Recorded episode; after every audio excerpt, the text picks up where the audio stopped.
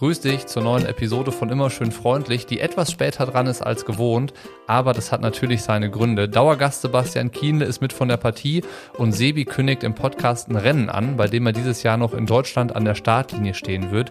Und weil die offizielle Verkündung davon erst heute Abend ist und weil wir nichts vorwegnehmen wollten, haben wir die Veröffentlichung von dem Podcast einfach ein paar Stunden nach hinten verschoben. Was ich aber sagen kann ist, dass ich Sebi im Gespräch ansehen konnte, wie wichtig es für ihn persönlich ist, diesen Wettkampf nochmal zu machen. Es ist ihm, glaube ich, eine echte Herzensangelegenheit und deshalb gab es da auch so ein bisschen Gänsehaut, als wir über diesen alten Klassiker gesprochen haben. Vielleicht kannst du es dir ja auch schon denken, worum es geht. Wenn nicht, hörst du es ja auch gleich dann im Gespräch. Vorher haben wir aber noch über ganz andere Dinge gesprochen. Irgendwie hatte ich schon während der Aufnahme das Gefühl, dass Sebi Redebedarf hatte und ein paar Sachen loswerden wollte. Da geht es um Privilegien, um Verantwortung, wenn man in der Öffentlichkeit steht, um Geld, um Steuern und warum es gut ist, wenn diese in Deutschland gezahlt werden und nicht in Österreich, Monaco oder Andorra. Und weil wir dann schon beim Thema waren, wollte ich von ihm gerne nochmal hören, wie das damals eigentlich genau war, als er Mitglied im Team Bachhain gewesen ist und wie er aus der Nummer wieder rausgekommen ist. Schlussendlich war es ein Gespräch über Image, Positionierung, wie Sebi sich selbst sieht und wie er in der Triathlon-Welt wahrgenommen wird. Mir hat es jedenfalls einmal mehr sehr großen Spaß gemacht, dass wir uns getroffen haben und ich hoffe, dass du ebenso viel Spaß beim Zuhören hast. Achtung, Hörprobe. Hier kannst du jetzt ein paar Minuten in den Podcast reinhören, um zu sehen, ob dir das gefällt, ob dich das Thema interessiert. Und wenn du Lust bekommst, die Episoden von Immer schön freundlich in voller Länge zu hören, brauchst du eines meiner Abos auf Steady. Den Weg dahin findest du über den Link in den Show Notes. Wenn du Teil der Podcast-Crew oder Teamplayer wirst, erhältst du Zugriff auf den exklusiven Feed Triathlon Studio Plus in deiner Lieblings-Podcast-Player-App. Du musst dich also an nichts Neues gewöhnen und da findest du dann alle Episoden in voller Länge. Das ist ganz einfach. Melde dich trotzdem gerne, wenn du Fragen hast. Und jetzt geht's los mit der Hörprobe von der neuen Episode von Immer schön freundlich mit Sebastian Kienle und dem Blick nach vorn.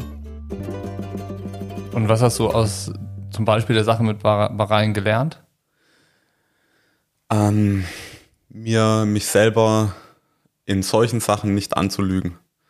Also ich habe angefangen, Argumente zu finden, von denen ich eigentlich so tief in mir wusste, dass ich mir das so zurechtlege ja, und ähm, das probiere, meine, die Entscheidung von mir selber sozusagen zu rechtfertigen.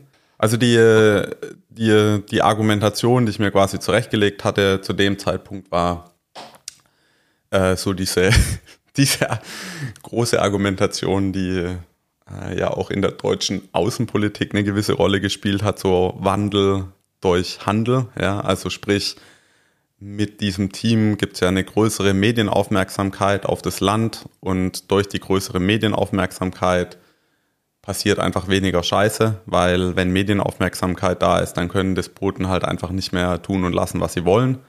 Und das sehe ich auch heute teilweise noch so. Also ich denke, ähm, wenn du dir jetzt Olympische Spiele in Peking anschaust oder so, das war wahrscheinlich die einzigste Zeit, wo, wo freie Rede da einigermaßen möglich war und ähm, überhaupt ja die, die Möglichkeit auch da war, mit Reportern aus dem Ausland zu sprechen. Und das hat natürlich schon so ein Schlaglicht auch auf ganz viele andere Themen geworfen. Und das sieht man ja zum Beispiel bei der Fußball-WM. Ähm, ich meine, sonst hat sich niemand für Katar interessiert, ja, aber auf einmal sprechen alle irgendwie über die über die Verhältnisse da und das ist ja jetzt nicht nur so gewesen, dass bei einem Stadionbau da jetzt irgendwelche Halbsklavenarbeiter eingesetzt worden sind, sondern das passiert da ständig. Aber während der WM war auf einmal die Aufmerksamkeit da. Jetzt ist sie wieder weg. Irgendjemand interessiert es jetzt noch niemand. Also niemand von der von den Mainstream-Medien. Aber damals war die Aufmerksamkeit da. Und ich habe mir das halt so zurück. Das war die erste Argumentation. Die zweite Argumentation war ähm, natürlich so, wenn es ich nicht nehme die Kohle, dann kriegst halt jemand anderes. Ah, dann nehme ich es lieber ich. Also das war die Frage, dann, wofür hast du die Argumente gesucht? Weil, ja, um das Geld zu nehmen. Ja, also, also, also und um eine, um, um die anderen Sachen, die ich natürlich auch wusste, auch zu dem Zeitpunkt schon wusste, halt einfach zu unterdrücken. Ja? Also die anderen Argumente waren dann halt ja sehr gesellschaftlicher Konsens, dass das kein Problem ist, weil Gazprom sponsert ja auch Schalke. Hm, vielleicht irgendwann nicht mehr, aber äh, dazu vergeben wir Olympische Spiele nach Sochi, nach Peking.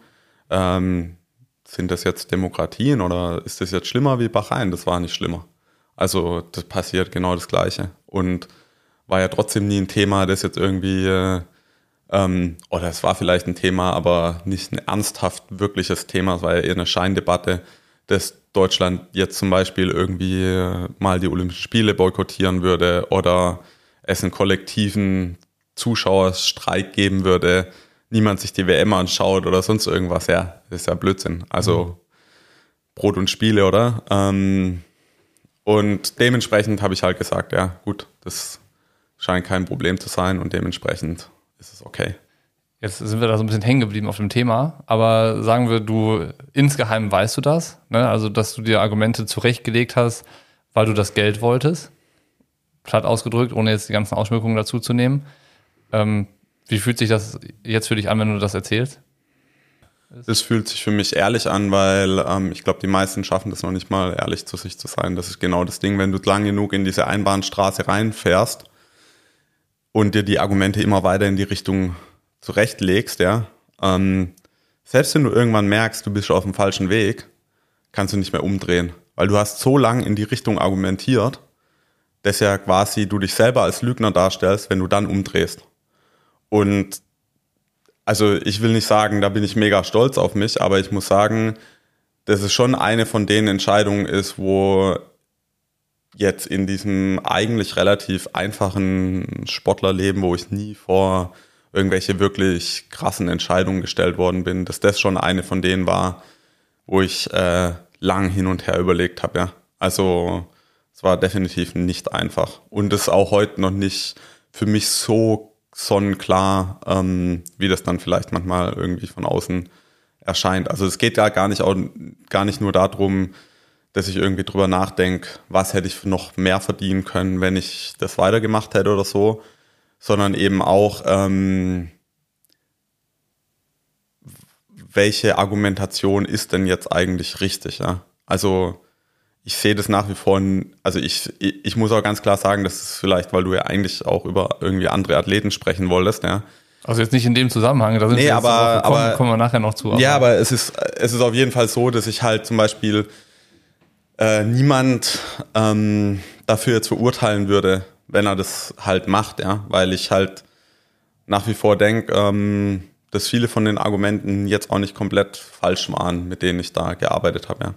Am Ende muss das jeder für sich entscheiden und damit irgendwie happy sein und zufrieden sein und dann muss er dafür auch einstehen. So sehe ich es, ne? Und hm, sehe ich anders. Also ich sehe schon so, dass du ab einer gewissen Bekanntheit hast du eine größere Verantwortung, Verantwortung wie nur für dich selber. Okay, und da hast ja. du eine Verantwortung gegenüber der Gesellschaft. Und ähm, wenn du da anfängst, ähm, Blödsinn zu machen, dann äh, dann sehe ich das schon als äh, eine harte Verfehlung von dir selber aus großer Kraft folgt große Verantwortung und ähm, nur wenn du selber mit dir da happy bist, das langt nicht. Also vielleicht war Lance Armstrong selber mit sich völlig im Reinen, wo er gedopt hat. Vielleicht auch Jan Ulrich. Ich sehe das aber trotzdem nicht irgendwie, dass man das so darstellen kann, ja, wenn du selber mit dir im Reinen bist, dann ist das in Ordnung. Ja, ja, das halte ich, äh, halte ich für nicht richtig. Hier endet die Hörprobe. Weiterhören kannst du im exklusiven Feed Triathlon Studio Plus. Natürlich auch in deiner Lieblings-Podcast-Player-App, damit du dich an nichts Neues gewöhnen musst. Alles, was du brauchst, ist ein Abo auf Steady. Der Link dahin ist in den Show Notes als Teil der Podcast-Crew oder als Teamplayer erhältst du Zugriff zum exklusiven Feed. Da findest du alle Episoden von Immer schön freundlich in voller Länge, die schon da sind und die, die zukünftig erscheinen. Und außerdem sicherst du dir noch andere Inhalte, die ich aus der Triathlon-Welt so veröffentliche. Und du unterstützt die wöchentliche Spende in Höhe von 226 Euro, die das Triathlon-Studio tätigen kann und die der jeweilige Gast verteilt. Ich gebe das Wort nochmal an Sebi, der erzählt, wohin die Spende diese Woche geht. Und wir hören uns dann entweder mit der ganzen Folge wieder oder nächste Woche Donnerstag zur nächsten Hörprobe. Ich freue mich. Bis dann. Schöne Grüße.